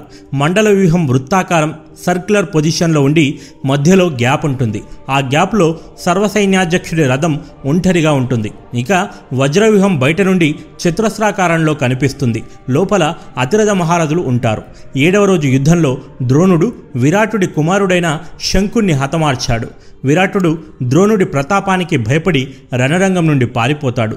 ఇరు సైన్యాలు హోరాహోరీగా పోరు చేశాయి. త్రిగర్తాధీశుడు సుశర్మ సైంధవుడు మొదలైన ప్రముఖులను ఓడించి ధర్మరాజుకు ఆనందం కలిగించారు. ధర్మరాజు భీమసేనులు కౌరవసేనలను చీల్చి చెండాడారు.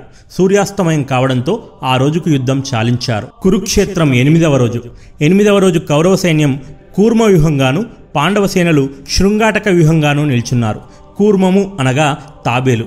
ఎనిమిదవ రోజు భీష్మ పితామహుడు ఉదయం నుండే సూర్యుని వలె భగభగా మండుతూ పాండవ సేనలను చెల్లాచెదురు చేసేశాడు. భీష్ముడి పరాక్రమానికి ఆగలేక పాండవ సేనలు పలాయనం చిత్తగించాయి. భీమసేనుడు ఆగ్రహంతో భీష్ముని ఎదుర్కొని ఒకే బాణంతో భీష్ముని సారథిని చంపాడు. భీష్ముని అశ్వములు పట్టుతప్పి ఇష్టం వచ్చినట్లు పరిగెత్తాయి. అది చూసిన పాండవ సేనలు జయజయధ్వానాలు చేశాయి. అది సహించలేక దుర్యోధన సోదరుడు సునాభుడు భీముడికి ఎదురు వచ్చి క్షణాల్లో రక్తపు మడుగులో మునిగాడు. దాంతో సోదరుని కోల్పోయామన్న కోపంతో మరో ఏడుగురు సోదరులు ఎదురురాగా వారిని కూడా యమసదనం చేర్చాడు భీముడు. భీష్ముణ్ణి కురుకుమారుల మరణం ఆగ్రహోదగ్రుని చేసింది. భీష్ముడు భీముని వైపు పోవడం చూసిన ధర్మరాజు దృష్టధమ్యుణ్ణి సాత్యకిని శిఖండిని భీముడికి సాయంగా పిలిచాడు. దుర్యోధనుడు భీష్ముడికి సాయంగా వెళ్ళాడు. దుర్యోధనుడు భీముని ధనస్సు ఖండించి ఛాతిపై బాణాలను గుప్పించాడు. ఆ బాణగాథానికి భీముడు మూర్ఛపోగా ఆగ్రహంతో ఘటోత్కచుడు అభిమన్యులు దుర్యోధనుణ్ణి ఎదుర్కొన్నారు. మరోవైపు అర్జునుడు అతడి రెండవ భార్య ఉలూచిలకు జన్మించిన ఇరావంతుడు తన అశ్విక దళంతో కౌరవ సైన్యంను చుట్టుముట్టాడు. శకుని తమ్ముళ్ళైన శకుడు శర్మవంతుడు వృషకుడు ఆర్జవుడు గజుడు గదాక్షుడు అను ఆరుగురు తమ అశ్వసైన్యంతో ఇరావంతుని ఎదుర్కొని ఘోరంగా పోరాడుతున్నారు. శకుని తమ్ములు ఇరావంతుని అశ్వంను చంపారు. ఇరావంతుడు తన అశ్వంను దిగి కరవాలంతో యుద్ధం చేస్తున్నాడు. శకుని తమ్ములు కూడా కిందకు దిగి ఇరావంతుని ఎదుర్కొన్నారు. ఇరావంతుడు రకరకాల విన్యాసములు చేస్తూ శకుని తమ్ములతో యుద్ధం చేస్తూ అదును చూసి వారిని పన్నెండు ముక్కలుగా నరికాడు.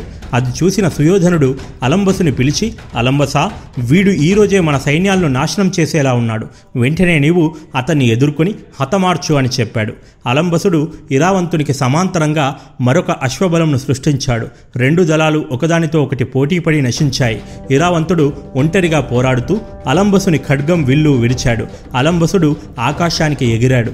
ఇరావంతుడు ఆకాశానికి ఎగిరి అలంబసునితో మాయాయుద్ధం చేస్తున్నాడు. ఇరావంతుడు అలంబసుని తల నరికాడు. అయినా అతడు చావలేదు. ఇరావంతుడు తన తల్లిని తాతగారిని తలుచుకొని విషనాగులను సృష్టించాడు.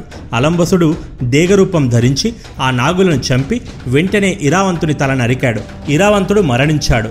ఇరావంతుని మరణం చూసి ఘటోత్కచుడు తన రాక్షస సైన్యంతో కౌరవ సైన్యంతో తలపడ్డాడు. దుర్యోధనుడు స్వయంగా ముందుకు వచ్చి ఘటోత్కచునితో భీకర యుద్ధం చేయుచున్నాడు. ఓ పక్క తమ్ములను కోల్పోయిన దుఃఖంలో దుర్యోధనుడు ఇరావంతుని కోల్పోయిన దుఃఖంలో ఘటోత్కచుడు పోటాపోటీగా యుద్ధం చేస్తున్నారు. ఘటోత్కచుని చంపి భీముడిపై తన పగ తీర్చుకోవాలనుకున్నాడు దుర్యోధనుడు. దుర్యోధనుడు ఘటోత్కచుని సేనాపతులైన బహువాషి విద్యుజ్జహ్వా వేగవంతులను చంపేశాడు. అది చూసి ఘటోత్కచుడు దుర్యోధనుడిపై విడుచుకుపడ్డాడు అది చూసి ద్రోణుడు అశ్వత్థామ కృపాచార్యుడు చిత్రసేనుడు బృహద్బలుడు బాహ్లికుడు అవంతినాథుడు భూడిశ్రవుడు సైంధవుడు సోమదత్తుడు వివిశంతి వికర్ణుడు ఒక్కుమ్మడిగా రథములు నడుపుతూ యువరాజు దుర్యోధనుడికి అండగా వచ్చారు. వారిని చూసి ఘటోత్కచుడు రెట్టించిన ఉత్సాహంతో వారందరి మీద తన నిశిత శరములు కురిపించాడు. వారి వారి సారథులను చంపి విల్లులు విరిచి రథములను విరిచి వారిని చికాకుపరిచాడు. ద్రోణాచార్యుడు మొదలైన పన్నెండు మంది ఘటోత్కచునిపై మహాస్త్రాలు ప్రయోగించారు. ఘటోత్కచుడు ఆకాశానికి ఎగిరి మాయాయుద్ధం చేయసాగాడు. అప్పుడు భీష్ముని పురమాయింపు మీద భగదత్తుడు ఘటోత్కచునితో తలపడ్డాడు. మరోవైపు భీముడు దుర్యోధన సోదరులైన కుండభేది అనాదృష్టుడు కనకధ్వజుడు సుబాహుడు నిరాలోచనుడు అనే ఐదుగురిని చంపేశాడు. అంతలో సూర్యాస్తమయం కావడంతో యుద్ధ విరామ భేరీ మోగింది. ఎవరి శిబిరాలకు వారు చేరుకున్నారు? తమ్ముళ్ళందరినీ ఆ భీమసేనుడు ఒక్కొక్కరిగా చంపుకుంటూ పోతుంటే దుర్యోధనుడు ఏమీ చేయలేక చూస్తూ ఉండిపోవలసిన పరిస్థితి దాపురించినదని బాధపడసాగాడు. దీనంతటికీ కారణం ఆ భీష్ముడు. తాను చేతికి చిక్కిన ఆ పాండవులను చంపలేదు. మరోవైపు ఆ పాండవులు భీష్ముని చంపాలనుకున్నా చంపలేరు. వీరిద్దరూ వేరువేరు శిబిరాల్లో ఉన్నా వీరి లక్ష్యం మాత్రం ఒక్కటే నా చావు. ఇక లాభం లేదు. ఈ ముసలాన్ని పక్కకు తప్పించి నా మిత్రుడు కర్ణుణ్ణి రణరంగంలోకి రప్పించాల్సిందే. అవును అదే ఉత్తమం. ఇప్పుడే ఆ ముసలాడి దగ్గరికి వెళ్ళి ఇప్పటి వరకు వెలగబెట్టింది చాలు. ఇక ఓ మూల కూర్చొని విశ్రాంతి తీసుకోమని చెబుతాను. అని శకుని దుశ్శాసనులను తోడుగా తీసుకొని భీష్ముడి దగ్గరికి బయలుదేరాడు. అప్పటికే భీష్ముడు ఒంటి నిండా గాయాలతో ఉండి చికిత్స చేయించుకుంటున్నాడు. అంతలో దుర్యోధనుడు వచ్చి తాత ఇక నువ్వు యుద్ధరంగం నుండి తప్పుకో అనేసరికి భీష్ముడి హృదయానికి శరీరానికి తగిలిన గాయాల కంటే పెద్ద గాయమైనట్లయింది. వెంటనే భీష్ముడు నేను నా ప్రాణాలను పణంగా పెట్టి కౌరవసేనలకు అడ్డుగా నా శరీరాన్ని కవచంలా ఉంచి నా శాయశక్తులా ఈ ఎనిమిది రోజులు పోరాడాను. అందుకు ప్రత్యక్ష సాక్ష్యం ఇదిగో నువ్వే చూస్తున్నావుగా ఈ గాయాలను. నిజానికి పాండవులను ఓ రెండు రోజులు కూడా ఎదుర్కోవడం ఎంతో కఠినం. అర్జునుడు సామాన్యుడు కాదు. ఖాండవోన సమయంలో ఇంద్రుని జయించాడు. శివునితో హోరాహోరీగా పోరాడి పాశుపతాస్త్రాన్ని పొందాడు. నిన్ను నీ వారిని గంధర్వుల నుండి కాపాడింది ఆ అర్జునుడే అని మర్చితివా? అంతెందుకు? విరాట యుద్ధంలో మనకు జరిగిన పరాభవం గుర్తుంది కదా? అన్నీ తెలిసి నువ్వు ఇలా మాట్లాడడం తగునా పుత్రా? యుద్ధంలో ప్రాణాలైనా అర్పిస్తా గాని ఇలా వెనుకంజ వేయడం నా వీరత్వానికే కలంకాన్ని తెచ్చిపెడుతుంది. కావున అది జరగడం కల్లా. రేపటి యుద్ధంలో పాండవ సేనలను ఎలా బూడిద చేస్తానో మీరే చూడండి అని జవాబిచ్చి ఇక పోయిరా అని ఆదేశిస్తాడు. భీష్ముడి సమాధానంతో సంతృప్తి చెందిన దుర్యోధనుడు తన కుటీరం వైపు బయలుదేరాడు. మార్గమధ్యంలో వెళుతూ వెళుతూ మామా ముసలాడు ఇంత గట్టిగా చెబుతున్నాడు అంటే రేపు ఏదో ఒకటి చేసే తీరుతాడు అని దుర్యోధనుడు తెగ సంబరపడిపోయాడు. కురుక్షేత్రం తొమ్మిదవ రోజు. తొమ్మిదవ రోజు కౌరవసేనలు సర్వతోభద్ర వ్యూహంగా నిలిచారు. ఈరోజు భీష్ముని ప్రతాపాన్ని తట్టుకోవడం ఎవరికీ సాధ్యం కాలేదు. కనిపించిన వారిని కనిపించినట్లు యమపురికి పంపుతూ ఉన్నాడు ఆ దెబ్బతిన్న వృద్ధపులి. మరోవైపు తాతకు తగ్గ మనవడిగా అభిమన్యుడు రెచ్చిపోతున్నాడు. కౌరవ సేనలను తన శరములతో అల్లల్లాడిస్తున్నాడు. ఇక లాభం లేదనుకుని దుర్యోధనుడు అలంబసుని అభిమన్యుణ్ణి ఎదుర్కోవడానికి రంగంలోకి దింపాడు. అభిమన్యుడి దాటికి ఆగలేక అలంబసుడు పారిపోగా భీష్ముడు అభిమన్యుడి మీదికి వచ్చాడు. అది చూసి అర్జునుడు ఎదురు వస్తుంటే ద్రోణాచార్యుల వారు అర్జుని వైపు రథం నడిపించి అడ్డుకున్నారు. సుయోధనుడు కృపాచార్యుడు బాహ్లికుడు శల్యుడు మొదలైన రధికులతో ద్రోణాచార్యునికి సాయంగా వచ్చాడు. అర్జునుడు వారందరినీ ఒంటి చేత్తో ఎదుర్కొని ముప్పు తిప్పలు పెట్టి మూడు చెరువుల నీళ్ళు తాగించాడు. అది గమనించిన భీష్ముడు రాత్రి తాను చేసిన శపథం గుర్తుకు తెచ్చుకుని అర్జునుని ఎదుర్కొని అతడిపై శరవర్షం కురిపించాడు. ఓ పక్క అర్జునుడితో యుద్ధం చేస్తూనే మరోపక్క తన క్రూరమైన అతి భయంకరమైన బాణములతో వేలకు వేల శత్రువుల శిరస్సులను ఖండించాడు. భీష్ముడు కంచు కోలలతో కాల్బలాలని ఇనుప టమ్ములతో ఇబపంక్తులను అర్ధచంద్రాధిక వివిధ శస్త్రాలతో రథాలను అశ్వక దళాలను హతమార్చుతున్నాడు. కరకు టమ్ములతో క్రూర నారాచాలతో మారణ ప్రధాలైన మార్గన గణాలతో సర్వనాశనకర సాయక శ్రేణితో రధికుల్ని సారథుల్ని నుగ్గు నుగ్గు చేసేశాడు. అతిరథులంటే ఇలా యుద్ధం చేస్తారా అన్న రీతిలో యుద్ధం చేశాడు. ఇంద్ర దేవతాదులు సైతం భీష్ముడి పోరును వీక్షించకుండా ఉండలేకపోయారంటే నమ్మండి. మధ్యాహ్నం అయ్యింది భీష్ముడిని ఎదిరించే నాదుడే లేకపోయాడు. భీష్ముడి చేతిలో ధర్మరాజు ఘోర పరాభవాన్ని చూశాడు. పాండవ రధికులెవరు భీష్ముడి వైపు వెళ్ళడానికి కూడా జంకుతున్నారు. వారందరికీ నడినెత్తి మీద ఓ సూర్యుడిని కళ్ళ ముందు మరో సూర్యుడిని చూసిన అనుభవం కలిగింది. సూర్యుడు చల్లబడుతున్నాడే కానీ భీష్ముడు చల్లబడడం లేదు.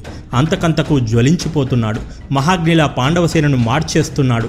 పేరు పేరున యోధులందరినీ పిలుస్తూ రంకెలేస్తున్నాడు. పాండవసేనలో ఆహాకారాలు ఆర్తారావాలు మిన్నంటాయి. అవన్నీ వింటూ దుర్యోధనుడు తెగ సంబరపడిపోయాడు. పాండవులంతా ఒక్కచోట గుమికూడారు. తాతగారు ఈ రోజు ఇలా రెచ్చిపోతున్నారేంటి? అసలే ఆయన్ని చంపడం అసంభవం. స్వచ్ఛంద మరణం అను వరం తాతగారికి కవచంలా ఉంది. తాతగారు ఇలాగే యుద్ధం చేస్తే గనక మన సేనలు మరో రెండు రోజుల్లో బూడిదవ్వడం ఖాయం అని చింతించసాగారు.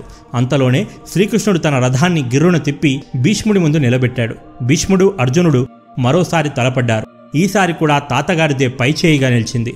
అర్జునుని తూట్లు తూట్లుగా గాయపరిచాడా ముసలి యోధుడు భీష్ముడు కొట్టిన దెబ్బలతో అర్జునుడి కాళ్ళు చేతులు ఆడడం లేదు.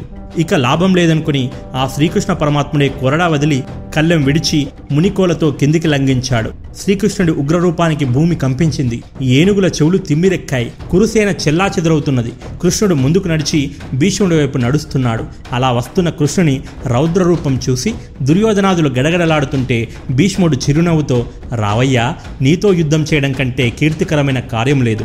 అంతేనా? నీ చేతులతో నేలకూలిన శాశ్వత స్వర్గం లభిస్తుందయ్యా. ఆకర్ణాంతం ధనస్సు సంధించి బాణం విడవబోతుండగా అర్జునుడు ఒక్క పరుగులో కృష్ణుని సమీపించి మీరు ఇలా చేస్తే మా పరువు పోతుందని అలాంటి విజయం లభించినా లభించకున్నా ఒక్కటేనని కృష్ణుడికి నచ్చజెప్పి వెనుకకు తిప్పి రథం ఎక్కించాడు అంతలో సూర్యాస్తమయం కావడంతో ఆ రోజు యుద్ధం ముగిసింది. ఈరోజు కౌరవసేనలది పై చేయిగా నిలిచింది. భీష్ముడి వీరప్రతాపాన్ని చూసిన పాండవ శిబిరంలో వనకు మొదలయ్యింది భీష్ముడి కంఠంలో ప్రాణముండగా మనం యుద్ధాన్ని గెలవలేం. ఇక మనకు ఓటమి తప్పదా కృష్ణ? అని పాండవులు కృష్ణుని అడిగారు. అందుకు కృష్ణుడు నవ్వుతూ మీరు గెలవాలంటే ఒక పని చేయవలసి ఉంటుంది. చేస్తారా? అని అడుగుతాడు. పాండవులు అలాగే అంటారు. యుద్ధం ప్రారంభమయ్యే ముందు మీరంతా వెళ్ళి ఆ భీష్ముణ్ణి ఆశీర్వదనములు తీసుకున్నప్పుడు అతడు మిమ్మల్ని ఏమని దీవించాడు? అని అడుగుతాడు. అప్పుడు ధర్మరాజు తాతగారు మమ్మల్ని విజయోస్తు అని దీవించారు అని చెబుతాడు. మరి మీ విజయానికి ఇప్పుడు ఆ భీష్ముడే అడ్డుగా నిలిచినప్పుడు ఆ దీవెనకి ఏమైనా అర్థముందా? కాబట్టి మీరంతా వెళ్ళి మాకు మీ దీవెన అక్కరలేదు. మీరే వెనక్కి తీసుకోండి అని అప్పజెప్పిరండి అని సలహా ఇస్తాడు. పాండవులు అలాగే భీష్ముడి దగ్గరికి వెళ్ళి మీరు విజయోస్తు అని ఆశీర్వదించిన ఆ దీవెనను మీరే వెనక్కి తీసుకోండి అని చెబుతారు. అది విన్న భీష్ముడు అదిలా సాధ్యం? ఇచ్చిన మాటను వెనక్కి తీసుకునే అలవాటు నాకు లేదని మీకు తెలియదా? అంటాడు. అప్పుడు ధర్మరాజు తాత మా విజయానికి మీరే అడ్డుగా ఉన్నప్పుడు ఇక మీ దీవెనకు అర్థముందా? అని అడుగుతాడు. అప్పుడు భీష్ముడు నవ్వుతూ కుమారులారా ఈ ఆలోచన మీకు పుట్టింది కాదు. ఇదంతా ఆ జగన్నాటక సూత్రధారి శ్రీకృష్ణ పరమాత్ముడు మీతో ఆడిస్తున్న నాటకం. సరే మీ విజయానికి నేనే అడ్డైనప్పుడు ఆ అడ్డును ఎలా తొలగించుకోవాలో కూడా నేనే చెబుతాను. వినండి అని సెలవిస్తాడు. యుద్ధం చేసేటప్పుడు ఎవరైనా స్త్రీని నా ముందు తీసుకురండి. అప్పుడు నేను ఆయుధం ప్రయోగించనని చెబుతాడు. పాండవులు అలాగేనని తమ శిబిరానికి తిరిగి వస్తారు. పాండవులు భీష్ముడి సలహా విని కొంత విచారణలో పడతారు. యుద్ధంలో ఒక స్త్రీని తీసుకొస్తే అది మన పౌరుషానికే తీరని కలంకం కదా. కృష్ణ ఈ ప్రశ్నకు నీవే సమాధానం ఇవ్వగలవు అని అడుగుతారు. అప్పుడు కృష్ణుడు మన శిబిరంలో శిఖండి ఉన్నాడుగా అతన్ని తాతగారి ముందుకు తీసుకెళ్ళండి చాలు. మన పని నెరవేరినట్టే అని సమాధానమిస్తాడు. అది విన్న అర్జునుడు తాతగారు అన్నది ఒక స్త్రీని తీసుకురమ్మని కానీ శిఖండి అర్ధపురుషుడు కదా? అని అడుగుతాడు. అప్పుడు శ్రీకృష్ణుడు అర్జున శిఖండి ఎవరనుకున్నావు? గత జన్మలో భీష్ముని చంపడానికి పరమేశ్వరుని వద్ద వరం పొందిన అంబాదేవి. ఆ అంబే ఇప్పుడు ఈ జన్మలో తన పగ నెరవేర్చుకోవడానికి సగం పురుషత్వం సగం స్త్రీతత్వంతో శిఖండిగా జన్మించింది. శిఖండికి గత జన్మలో జరిగిందంతా గుర్తుంచుకునే వరం కూడా ఉంది. శిఖండి మనందరికీ అర్ధపురుషుడిగానే కనిపించినా తాతగారికి మాత్రం అంబాదేవిగానే కనిపిస్తాడు అని చెబుతాడు. కురుక్షేత్రం పదవ రోజు యుద్ధం. శిఖండిని సేనకు ముందు భాగంలో నిలిపి భీమార్జున అభిమన్యులు ఉప పాండవులను శిఖండికి ఇరువైపులా ఉంచి సాత్యకి చేకీతనుడు దృష్టధ్యమ్యునుడు వెనకనే ఉండి యుద్ధం ప్రారంభించారు. పగతో రగిలిపోతున్న శిఖండి భీష్ముణ్ణి చంపి తన పగ తీర్చుకోవడానికి ఇదే మంచి సమయమని రెచ్చిపోయాడు. భీష్ముడిపై బాణాల వర్షం కురిపించాడు. భీష్ముడు వాటిని లెక్క చేయక తన రథాన్ని అక్కడి నుండి తప్పించి వేరొక వైపుకి వెళ్ళిపోయాడు. భీష్ముడు పక్కనే ఉన్న విరాటుడి సేనలతో యుద్ధం చేయనారంభించాడు. భీష్ముడి ధాటికి విరాటుని సేనలు నిలవలేకపోయాయి. భీష్ముడు కోపంతో ఊగిపోతూ విరాటుని తమ్ముడు శతానికుని శిరస్సు ఖండించాడు. ఇది చూసిన విరాటుని సేనలు పారిపోయాయి. మళ్ళీ శిఖండి భీష్ముడి ముందుకు రాగా భీష్ముడు తప్పుకొని వేరొక వైపు వెళ్ళిపోయాడు. సుయోధనుడికి అసలు ఏం అర్థం కావట్లేదు. పాండవ సేనల్లో అంతమంది అతిరథ మహారథులుండగా ఒక అర్ధపురుషుణ్ణి సేనా ముఖభాగంలో నిలపడమేంటి? పాండవులు ఇంతగా దిగజారిపోవడానికి కారణమేమున్నది? మామా నాకు ఇందులో ఏదో మాయ కానవచ్చుచున్నది. నాకును అల్లుడు అందుకే ఈ ముసలాడిపై ఓ కంట కనిపెడుతూనే ఉన్నాను. రాత్రి ఆ పాండవులంతా వచ్చి గుట్టు చప్పుడు కాకుండా భీష్ముడిని కలిసి వెళ్ళిపోయారు అని సమాధానమిచ్చాడు శకుని మామ. అది విన్న దుర్యోధనుడి దిమ్మ తిరిగిపోయింది. వెంటనే రథాన్ని భీష్ముడి వైపు మరలించాడు. తాత రాత్రి ఆ పాండవులు నీ వద్దకు వచ్చారంట? అవును శత్రు సైన్యంతో నీకేం పని? నన్ను ఎలా చంపాలో చెప్పమని అడగడానికి వచ్చారు. చెప్పేశావా? చెప్పక ఈ ప్రాణాలపై సర్వహక్కులు నాకే ఉన్నవి. వాటి గుట్టు చెప్పే హక్కు కూడా నాకు ఉంది అన్నాడు. పోనీ ఏమని చెప్పావో అదైనా చెప్పు అన్నాడు. ఓ స్త్రీని నా ముందు ఉంచితే నేను ఆయుధం ప్రయోగించనని చెప్పానన్నాడు. మరి వారు శిఖండిని ఎందుకు ముందుకు తీసుకొచ్చారు? శిఖండి అర్ధపురుషుడు స్త్రీ కాదు కదా తాత? నాయనా అది దేవరహస్యం. శిఖండి గత జన్మలో నన్ను చంపుతానని ప్రతిజ్ఞ చేసిన స్త్రీ అని సమాధానమిస్తాడు. ముంచావుపో మా కొంప. మామా దుశ్శాసన ద్రోణాచార్య కృపాచార్య వెంటనే మీరందరూ వెళ్ళి ఆ శిఖండిని తాత వైపు రాకుండా అడ్డుకోండి అని ఆజ్ఞాపిస్తాడు. వారు అలాగే చేస్తారు. భీష్ముడి చుట్టూ రక్షణ కవచంలా నిలిచి ఉన్న అతిరథ మహారథులందరూ అర్జునుడితో ఇంతకు ముందెన్నడూ కనీవిని ఎరుగని రీతిలో అరివీర భయంకర యుద్ధం చేయసాగారు. అర్జునుడు తన బాణాల వర్షంతో శత్రువులను ఊపిరి సల్పకుండా గిలగిలా కొట్టుకునేటట్లు చేస్తుంటే ఒక్క ద్రోణాచార్యుడు మాత్రం దానికెదురు నిలిచి ఘోర సంగ్రామం నడిపించాడు. వెంటనే అశ్వత్థామ తండ్రికి సాయంగా అక్కడికి వస్తాడు. అప్పుడు ద్రోణాచార్యుడు నాయన లక్ష్యశుద్ధి కుదరడం లేదు. మంత్రం స్ఫురణకు రావడం లేదు. ధనస్సు వణుకుతున్నది. మన సేనల నెత్తి మీద గ్రద్దలు తిరుగుతున్నాయి. అమంగళధ్వనులు రేగుతున్నాయి. నాకెందుకో భీష్ముడు ఆపదలో ఉన్నాడని అనిపిస్తుంది. నువ్వు వెంటనే భీష్ముడి దగ్గరికి వెళ్ళి రక్షణగా నిలువు అని ఆజ్ఞాపిస్తాడు.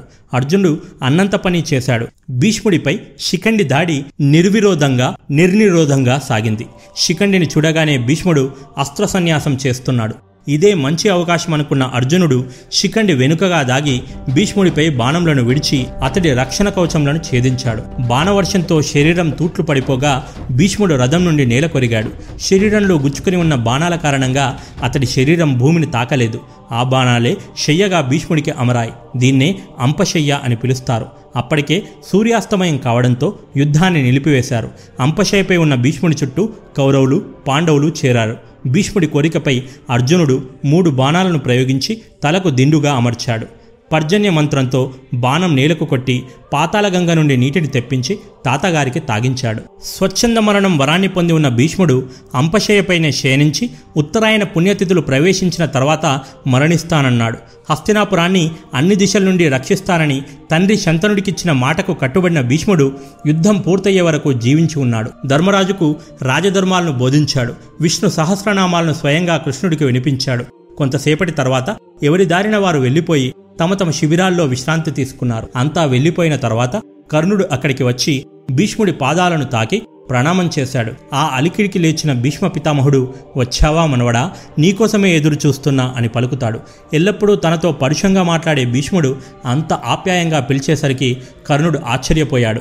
కర్ణ నువ్వు సూతపుత్రుడివి కాదని కుంతిపుత్రుడవని ఆ వ్యాస భగవానుడు ఏనాడో చెప్పాడయ్యా. అందుకే నిన్ను యుద్ధం నుండి తప్పించాను. నిజానికి నీవు అర్జునుడు నాకు రెండు కళ్ళలాంటి వారు. మీ ఇద్దరూ యుద్ధరంగంలో ఎవరికి వారే సాటి? మీరు ఎదురెదురుగా ఉండి పోరాడితే మీలో ఎవరో ఒక్కరే జీవించి ఉంటారని నాకు తెలుసు. అందుకే నిన్ను యుద్ధరంగం నుండి తప్పించానయ్యా. ఇప్పటికైనా నువ్వు నీ అన్నదమ్ములతో కలిసి పాండవ శిబిరానికి వెళ్ళిపోమ్ము. ఇక్కడేమీ లేదు. అధర్మం తప్ప. అధర్మానికి ఓటమి తప్పదని నువ్వు కూడా ఎరుగుదువు కదా కర్ణ. భీష్ముడి మాటలు విన్న కర్ణుడు తాత మరి ఇన్ని తెలిసిన మీరెందుకు పాండవుల వైపు వెళ్ళలేదని ప్రశ్నించాడు. నేను ఈ హస్తినాపురానికి వచనబద్ధుడను. అందుకే వెళ్ళలేదని చెబుతాడు. అయితే నేను నా మిత్రుడు దుర్యోధనుడికి వచనబద్ధుడను. నేనునూ వెళ్ళలేను అని సమాధానమిస్తాడు కర్ణుడు. సరే చెప్పాల్సింది చెప్పాను. ఇక నీ ఇష్టం అని కర్ణుడికి తన దీవెనలను అందించి పంపించి వేస్తాడు. భీష్ముడు యుద్ధం నుండి వైదొలిగిన తర్వాత దుర్యోధనుడు తన ఆప్తమిత్రుడు కర్ణుణ్ణి రణరంగంలోకి దింపాడు.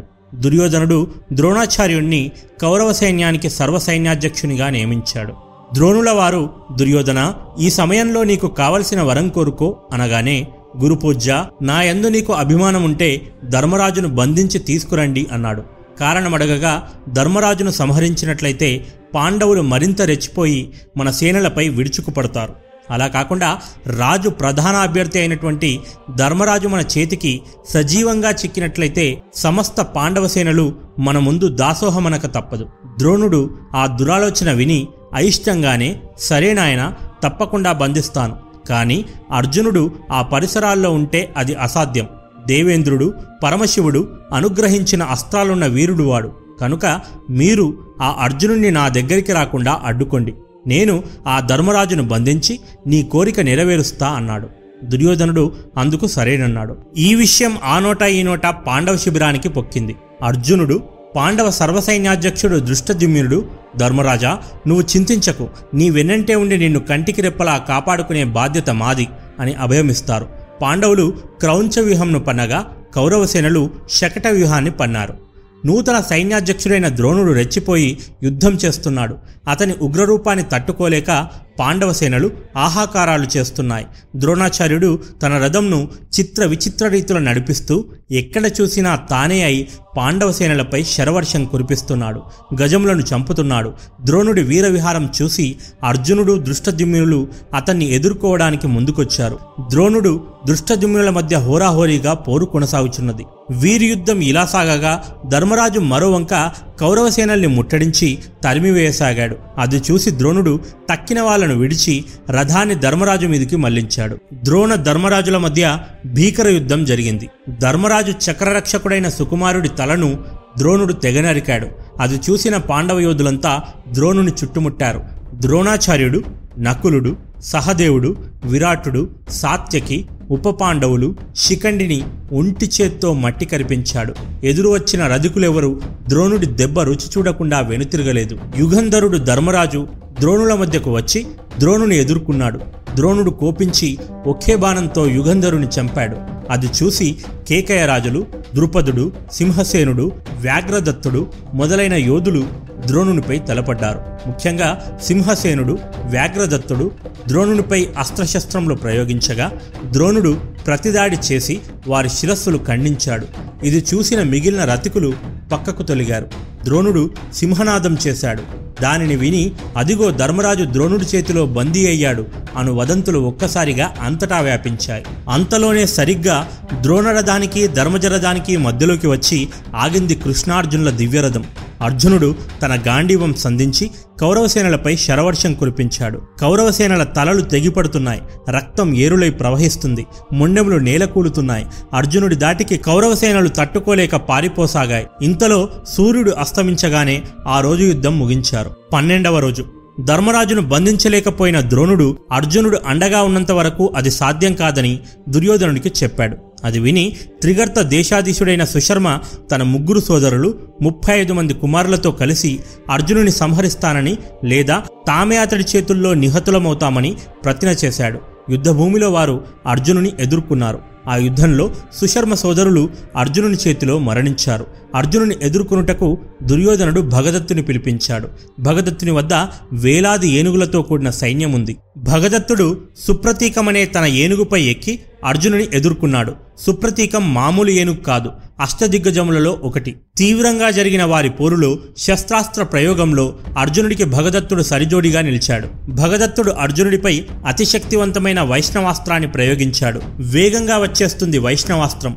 ఠక్కున లేచాడు శ్రీకృష్ణుడు. శ్రీకృష్ణుడు దివ్యస్పర్శను తగలగానే ఆ వైష్ణవాస్త్రం వైజయంతిమాలగా మారిపోయి ఆయన గలాన్ని అలంకరించింది. యుద్ధం మధ్యలో వచ్చి నా పరువు తీస్తున్నావు కృష్ణ అని అర్జునుడు గగ్గోలు పెట్టసాగాడు. అర్జున ఆ అస్త్రమహత్యం తెలియక నీవు అలా మాట్లాడుతున్నావు. పూర్వం భూదేవి తన కొడుకైన నరకాసురుడి కోసం నన్ను ప్రార్థించింది. ఆమె ఆనందం కోసం నేనే ఆ అస్త్రాన్ని ప్రసాదించాను. దాన్ని గెలిచే అస్త్రం మరొకటి లేదు.